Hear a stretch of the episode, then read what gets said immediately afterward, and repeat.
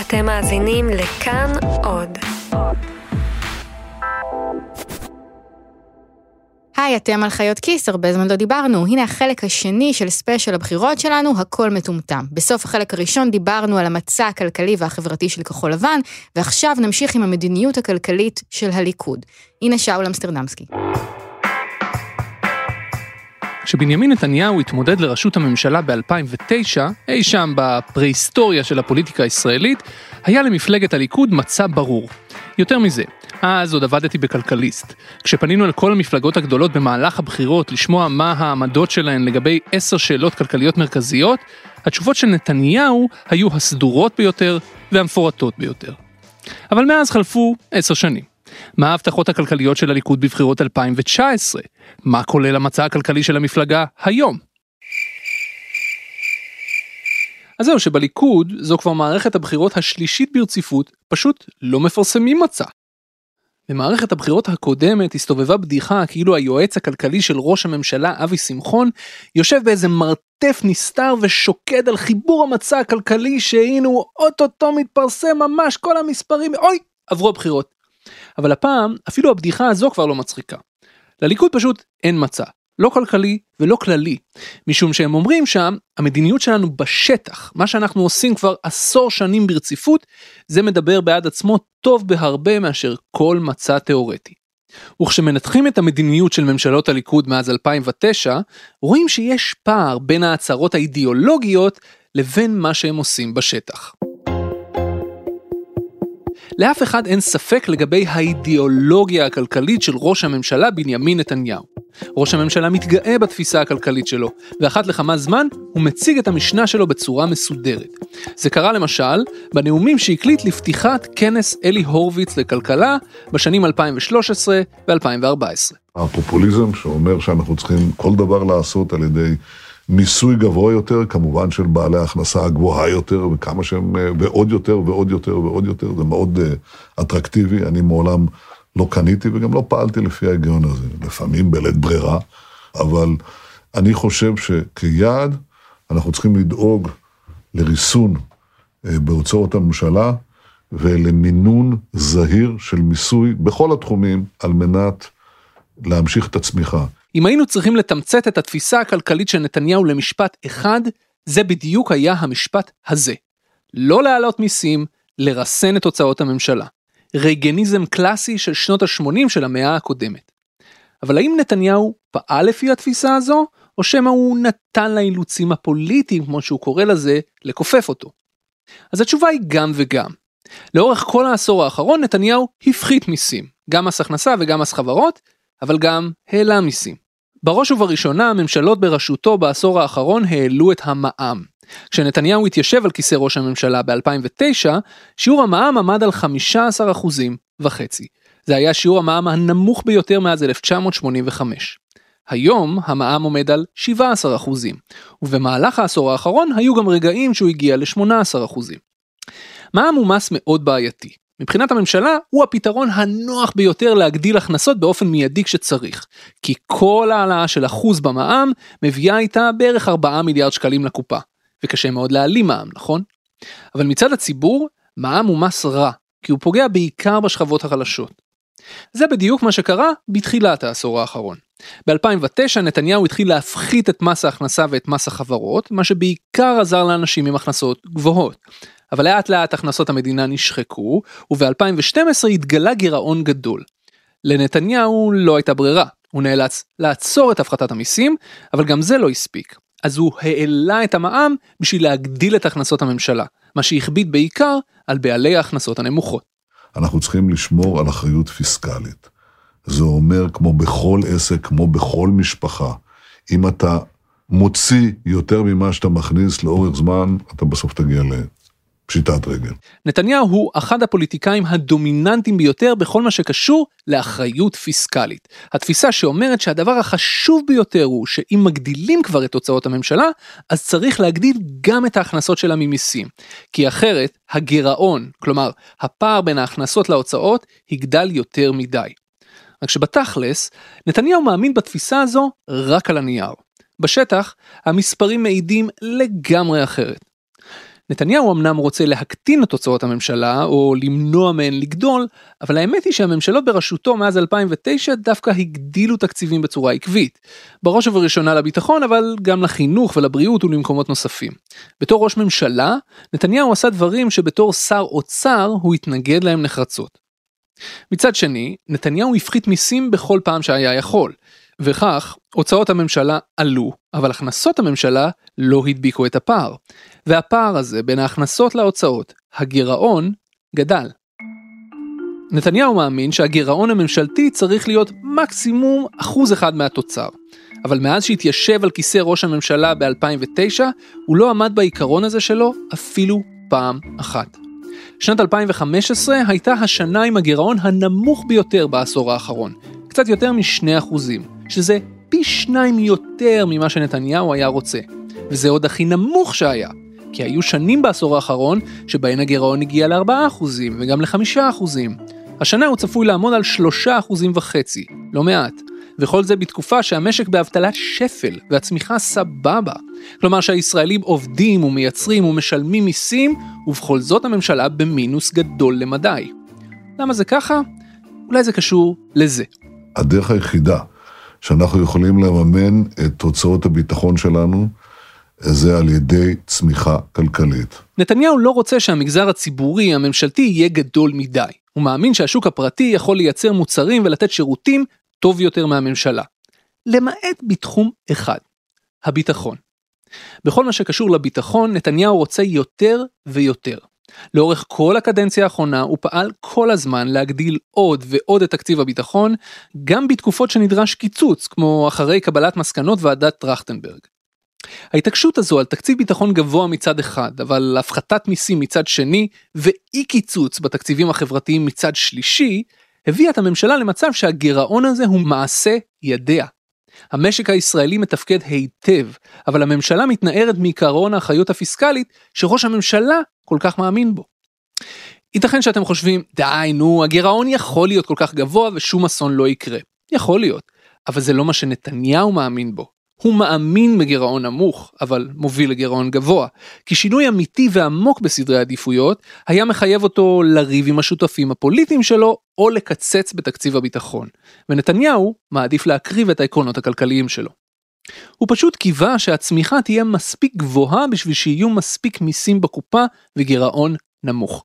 אנחנו צריכים להמשיך צמיחה של בין 4 ל-5 אחוז ברמת הכנסה גבוהה יותר, הכנסה לנפש גבוהה יותר, לתוך העשור הבא. אבל זה פשוט לא קרה.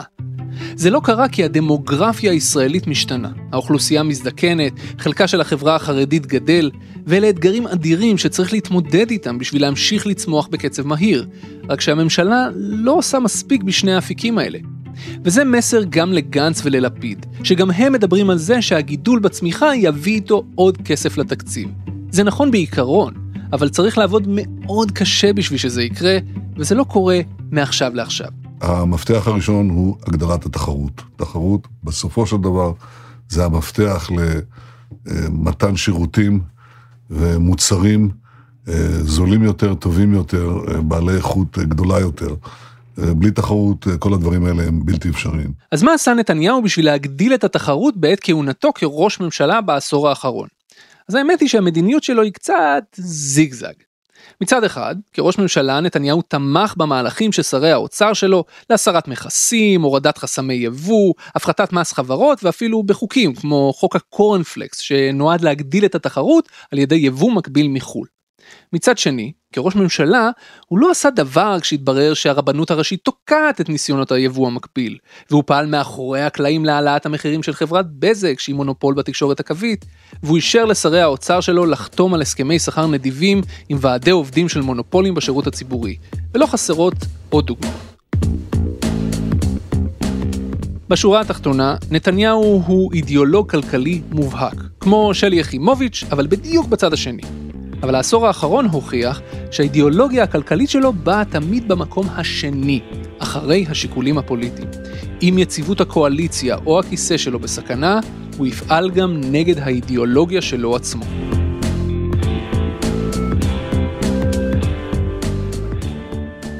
בקיצור, מבחינה כלכלית לפחות, כחול לבן או הליכוד זה פחות או יותר אותו הדבר. שתי המפלגות לא יעלו מיסים, אלא רוצות להוריד אותן, אבל אם לא תהיה ברירה, הן יעלו גם יעלו. שתי המפלגות לא יקצצו את תקציב הביטחון, אלא קרוב לוודאי שיגדילו אותו.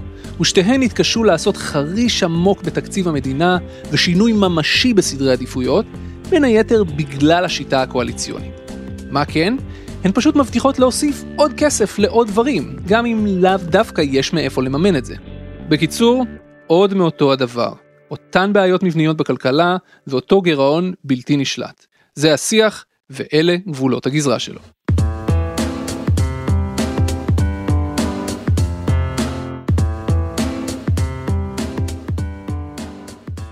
אז זה היה המצע הכלכלי של כחול לבן והמדיניות הכלכלית של הליכוד, אבל המפלגות האחרות, מהליכוד עד מרץ, כל המפלגות שבאמצע, כולן מציעות מדיניות כלכלית וחברתית בדיוק באותם גבולות גזרה.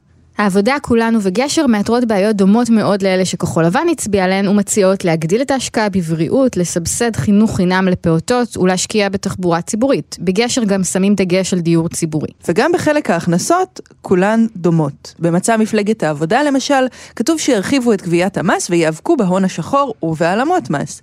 גם במצע של כולנו, האזכור היחיד לאיזשהו מקור תקציבי הוא מלחמה בהון השחור. והמדיניות המוצהרת של שר האוצר היא לא להעלות מיסים. מדיניות שהוא דבק בה בקדנציה הזו עד שגלש להגדלת הגירעון. המצע של גשר מאוד מאוד מפורט וכולל גרפים ומספרים על ההוצאה לבריאות, מערכת ההשכלה הגבוהה, השוויון המגדרי ומערכת הרווחה, אבל החלק של ההכנסות הוא מופיע בשתי פסקאות תחת הכותרת איפה הכסף? הנה הוא! ושם כתוב, הכסף כאן, מתחת לאף שלנו. כל מה שצריך זה להפשיל שרוולים ולקחת את המושכות מחבורה של פקידים שהתבלבלו בתפקיד שלהם, ומפוליטיקאים שמחפשים את הכותרת, את הסרט שאפשר לחתוך ואת הגשר שאפשר לפוצץ. אנחנו מציעים עבודה קשה, צלילה לתוך המספרים ולעשייה היומיומית, תוך דיווח לבוחרים שישלחו אותנו מטעמם לשם. ויש אחר כך עוד כמה משפטים, אבל הם אומרים כלום בערך באותה מידה. יש שתי מפלגות שחורגות מהמתכון הזה. אחת היא הימין החדש, שלא מבטיחה במצע שלה כמעט להגדיל הוצאות, אלא בעיקר להסיר רגולציה וחסמים, אבל מצד שני, היא גם לא מתייחסת למדיניות מיסוי בכלל.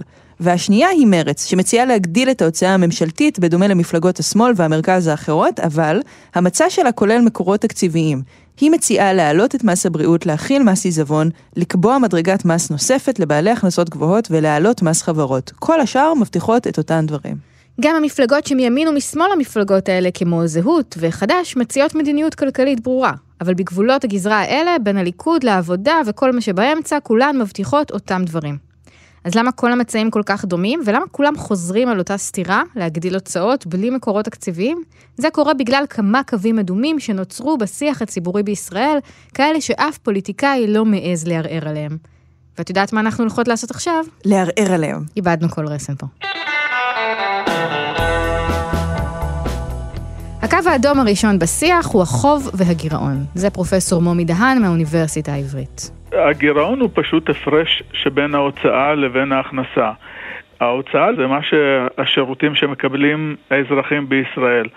אז למעשה את ההוצאה הזאת ניתן לממן או באמצעות מיסים היום, או באמצעות מיסים אחר שבדרך כלל אנחנו קוראים לזה גירעון. פרופסור דהן הוא כלכלן שידוע בעמדות השמאליות שלו, הוא בעד להגדיל את ההוצאה הציבורית. גם במחיר של להגדיל את הגירעון? אז זהו, שזה לא. למעשה גירעון זה לקחת הלוואה שהדרך של הממשלה לממן אותה היא, יש רק דרך אחת, היא להטיל מיסים על האזרחים בעתיד.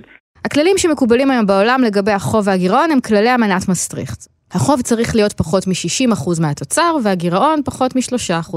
אלה נחשבים סימנים לזה שמדינה מנהלת את התקציב שלה בצורה סבירה ושומרת על משמעת תקציבית. הקונסנזוס שלא כדאי להיכנס לחובות גדולים מדי הוא לא רק בין פוליטיקאים לציבור, אלא גם בין כלכלנים. אז איך נוצרה הסכמה כל כך רחבה שהגירעון חייב להיות קטן? הסיבה היא טראומה. תדהמה בצמרת הכלכלית, המדד באפריל 19 אחוזים וארבע עשיריות. חלב לתינוק 600 שקל. הולכים להרוג אנשים. כדאי לזכור שבשנות המשבר שבין 1973 ל-1985 הגענו לחוב שהוא 175 אחוזים מהתוצר. והגירעון היה 14% מהתוצר. זה פרופסור אבי בן בסט. הוא היה מנכ"ל משרד האוצר בתקופת ממשלת ברק, ומילא תפקידים בכירים אחרים במשרד האוצר ובבנק ישראל. אם אתם רוצים לשמוע עוד על המשבר שהוא מדבר עליו, לכו לפרק 81 שלנו, 750 מיליון דולר בלילה. ואז ב-1985, כשכבר לא הייתה ברירה והמשק בעצם היה על סף פשיטת רגל, הממשלה התעשתה וביצעה תוכנית ייצוב שהמרכיב העיקרי בה היה צמצום הגירעון, בעצם חיסול הגירעון בבת אחת, תוך שנה אחת לאפס, אמנם אחר כך הוא עלה קצת, אבל הוא נשאר ברמה מאוד נמוכה. ההצלחה הגדולה של תוכנית הייצוב, גם להוריד את האינפלציה בשיעור אה, מדהים, גם לחדש את קצב הצמיחה ולהגדיל את היציבות במשק, התחילה ליצור גם בציבור אמינות לכך. אבי בן בסט גם מסביר שאחרי 2008 ההסכמה שחוב זה דבר מסוכן נעשתה גורפת עוד יותר. והיום כללי הגירעון של האיחוד האירופי ושל ה-OECD מקובלים בכל העולם מימין ומשמאל. אוקיי, okay, אבל זה לא קונצנזוס של 100%. עדיין יכול לבוא שר אוצר ולהחליט שהוא רוצה בכל זאת להגדיל את הגירעון. שאולי אין לו מיסים מחר, אבל שווה לשלם מיסים מחר בשביל, נניח, לשפר את התחבורה הציבורית היום. שיהיה לו בהצלחה. זה הקו האדום הראשון. נאמר כך, לגירעון כל המוסדות שקשורים למדיניות הכלכלית מתנגדים. יש על כך בהחלט קונצנזוס בקרב אנשי המקצוע. לשר אוצר כזה תהיה בעיה קשה. קודם כל, עם הגופים המקצועיים, המועצה הלאומית לכלכלה, בנק ישראל, אנשי משרד האוצר, כלכלנים באקדמיה, כולם יצאו נגד המדיניות שלו. ובסופו של דבר תהיה לו בעיה גם עם הציבור, כי אנשי האוצר ידליפו נגדו לתקשורת שהוא מתנהג נגד הכללים. לא יודעת, אני שמעתי שאיזה אחד, כחלון היה שר האוצר, ולמרות כל ההתנגדויות האלה, הוא חרג מיעד הגירעון, ואפילו החוב גדל בזמן הכהונה שלו. כן, מצבו לא מי יודע מה היום, ואין רעיון שבו הוא לא מתבקש לספק הסברים לזה. אוקיי, אז כמעט כולם מסכימים שגירעון נמוך זו מדיניות נכונה. זו הסיבה שכל הפוליטיקאים שדיברנו עליהם מציעים להגדיל הוצאות, ואף אחד לא מעז להעלות על דל שפתיו את הרעיון של להעמיק את הגירעון כדי לממן את ההוצאות האלה. כמו שאמרנו, מיסים על העתיד. אבל יש עוד אפשרות. למעשה, אם לא מעלים את המיסים, לא באמת ניתן לשפר את המצב של מערכת החינוך, ולא ניתן באמת uh, לשפר את מצבו של חדר המיון, וכך הלאה. כלומר, אין uh, כסף מן מן השמיים. המן מן השמיים נמצא בתנ"ך, הוא לא נמצא במציאות. דהן, כמו כלכלנים שמאליים אחרים, אומר דבר מאוד פשוט שאומרים גם הפוליטיקאים שדיברנו עליהם קודם. אנחנו בישראל מוציאים מעט מדי כסף על בריאות, מעט מדי כסף על חינוך ועל רווחה. אנחנו צריכים להוציא יותר. אלא שלמשפט שלו יש גם צד שני. כדי לעשות את זה, אנחנו צריכים להעלות מיסים. ובניגוד לעניין הגירעון, זו מדיניות שהם כן יוכלו ליישם, אם הם מאמינים שהיא נכונה. ובמקרה הזה משרד האוצר ובנק ישראל לא ימנעו מהם. העמדה הרשמית של בנק ישראל הייתה עד לא מזמן שצריך להגדיל את ההוצאה הציבורית ולהעלות מיסים, וגם בדוח השנתי האחרון שלו שפורסם בשבוע שעבר הוא המליץ להעלות מיסים. מיסים גבוהים יותר גם לא יעשו לנו בעיות עם ה-OECD או עם סוכנויות הדירוג. רוב מדינות ה-OECD מוציאות יותר מאיתנו וגובות יותר מיסים מאיתנו. אז הנה עסקת חבילה שפוליטיקאי יכול להציע. עוד שירותים חברתיים, עוד מיסים. יהיה לכם תור לרופא כשתצטרכו ויהיה חינוך לילדים מגיל אפס, אבל יהיה לכם פחות בנטו נניח. אבל אף אחד לא עושה את זה. בשל המצב הכלכלי צריך להעלות מיסים, אז מה? לא נעלה מיסים. אין לנו כוונה להעלות מיסים. אנחנו לא רוצים להעלות מיסים ולא נעלה מיסים. הפוליטיקאים נמנעים מזה רק בגללנו. אני חושב שבאופן כללי אנשים לא כל כך אוהבים לשמוע שמטילים עליהם מיסים. אני חושב אבל בשנים האחרונות יש יותר ויותר אוהדים מקרב הפוליטיקאים שמתנגדים להעלאת מיסים וכמובן בראשם נתניהו. והעמדות האלה של נתניהו הן גם משפיעות על הציבור, כלומר יש אה, כמובן תנועה דו-סטרית, גם שהציבור משפיע על המנהיגים אבל גם שהמנהיגים משפיעים על הציבור. ונדמה לי שבשנים האחרונות זה הפך להיות כמעט אה, מוקצה מחמת מיאוס. אני מעריך שהם חוששים שאם אה, הם יאמרו את האמת לציבור, הם יענשו בקלפי. ולכן הם אה, מעדיפים אה, לשקר לציבור מתוך אה, מחשבה שהציבור זה מה שהוא מעוניין לשמוע, לשמוע שקרים יפים, שקרים שהם מטיבים. אבל האם זה נכון? האם אנחנו הישראלים לא מבינים שעוד שירותים צריכים להיות מבוססים על עוד מיסים? מה יקרה אם יציבו מולנו את המשוואה הפשוטה הזאת, שמערכת בריאות טובה יותר היא עוד מיסים? נגיד, עזבו, סבבה, אני בכיף שלי אמתין רבעון בחדר מיון? כנראה שכן. לפי סקר של המכון הישראלי לדמוקרטיה, ב-2007 73% מהישראלים התנגדו לשלם יותר מיסים. ב-2014, 55% מהישראלים התנגדו לשלם מיסים גבוהים יותר. כלומר, הנכונות להעלאת מיסים גדלה, אבל עדיין אין רוב להעלאות מיסים. והנה הקיר השני שאנחנו מתנגשים בו. הפוליטיקאים רוצים להבטיח לנו שהם ישפרו את השירותים החברתיים, אבל הם פוחדים להגיד שהמחיר יהיה העלאת מיסים, ככל הנראה בצדק. וככה אנחנו נשארים עם הבטחות צולעות שאי אפשר לקיים. אלא אם כן, יש עוד אפשרות שאת שוכחת לגמרי. עוד אפשרות חוץ מלהגדיל את הגירעון ולהעלות מיסים? כן. השאלה היא למה מפחדים, או למה חוששים לומר שלא צריך הגדלה בהוצאה הציבורית. זה דוקטור מיכאל שראל, יו"ר פורום קהלת. שראל אומר, נקודת המוצא של השמאלנים בדיון הזה היא שאנחנו מוציאים מעט מדי כסף על שירותים חברתיים וצריך להוציא יותר. אבל מי אמר?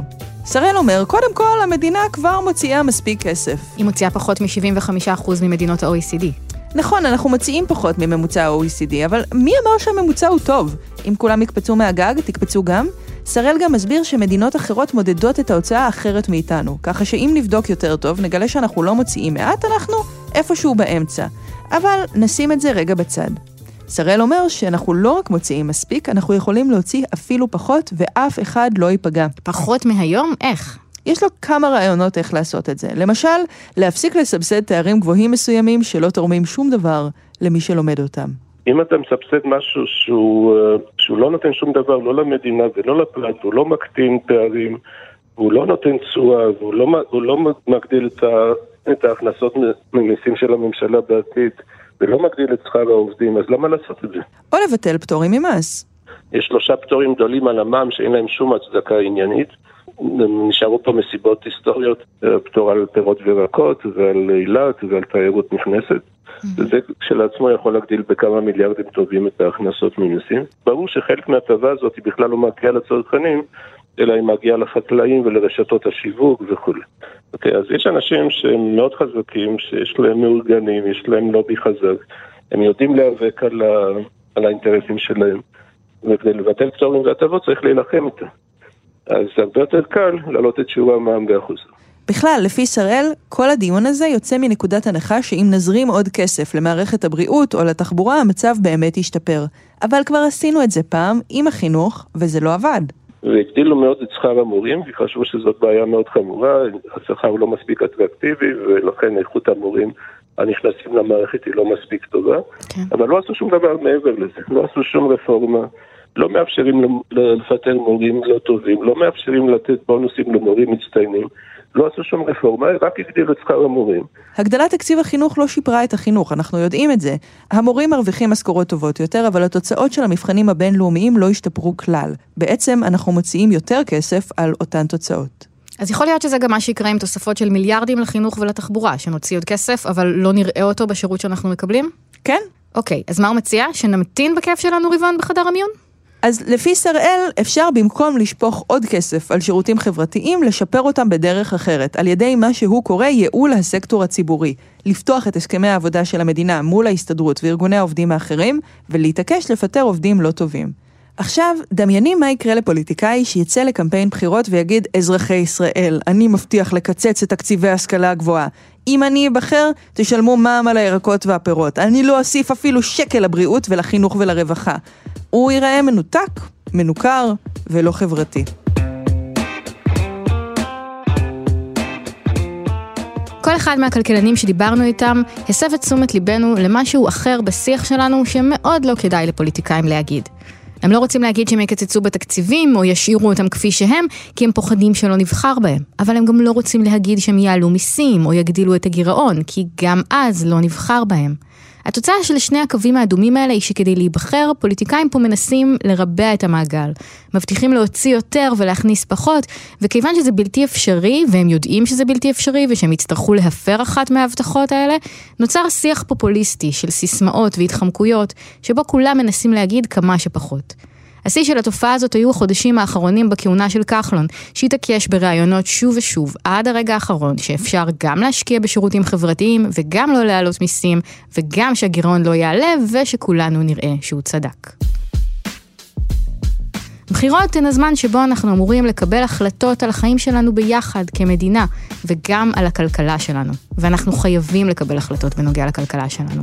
אנחנו שומעים כל הזמן שהמצב נפלא, שהמשק צומח ושאין אבטלה, וזה נכון, אבל האוכלוסייה בישראל גדלה ומזדקנת, הגירעון צפוי לגדול, הצמיחה צפויה להאט, ופריון העבודה לא עולה מהר מספיק. זה מצב שבו אנחנו צריכים להחליט לאן אנחנו רוצים ללכת מכאן, ואנחנו צריכים לעשות את זה די מהר. אבל אי אפשר לעשות את זה כחברה כשיש כל כך הרבה דברים בשיח הציבורי שלנו, שאנשים מרגישים שאי אפשר להגיד. אנחנו לא נוכל לבחור מה יקרה אם ניתן להכל להפוך למטומטם. אנחנו צריכים להיות מסוגלים לצחוק וללעוג על הפוליטיקאים שלנו. אני שמח שזה מרגיש לנו שזה מובן מאליו. זה אומר שמשהו פה יציב וטוב. ומצד שני, אנחנו לא צריכים להרגיש כאילו הם כולם מטומטמים, הם כולם אותו דבר. מה הטעם בכלל?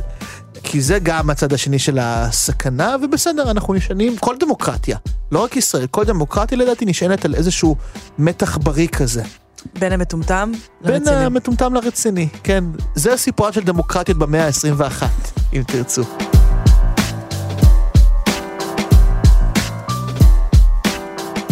זה היה ספיישל הבחירות של חיות כיס. אנחנו מקווים שעזרנו טיפה לעשות סדר בראש, ועכשיו אנחנו יוצאים לפגרה. נחזור בעוד חודש עם פרקים חדשים. אפשר להאזין לכל 103 פרקים שלנו בכל אפליקציית פודקאסטים ובאתר כאן, ואתם מוזמנים גם להצטרף לקבוצת הפייסבוק שלנו. תודה רבה לעורך שלנו רום אטיק ולעורך הסאונד אסף רפפורט. תודה רבה דנה. תודה רבה צליל. ותודה רבה לכם שהאזנתם.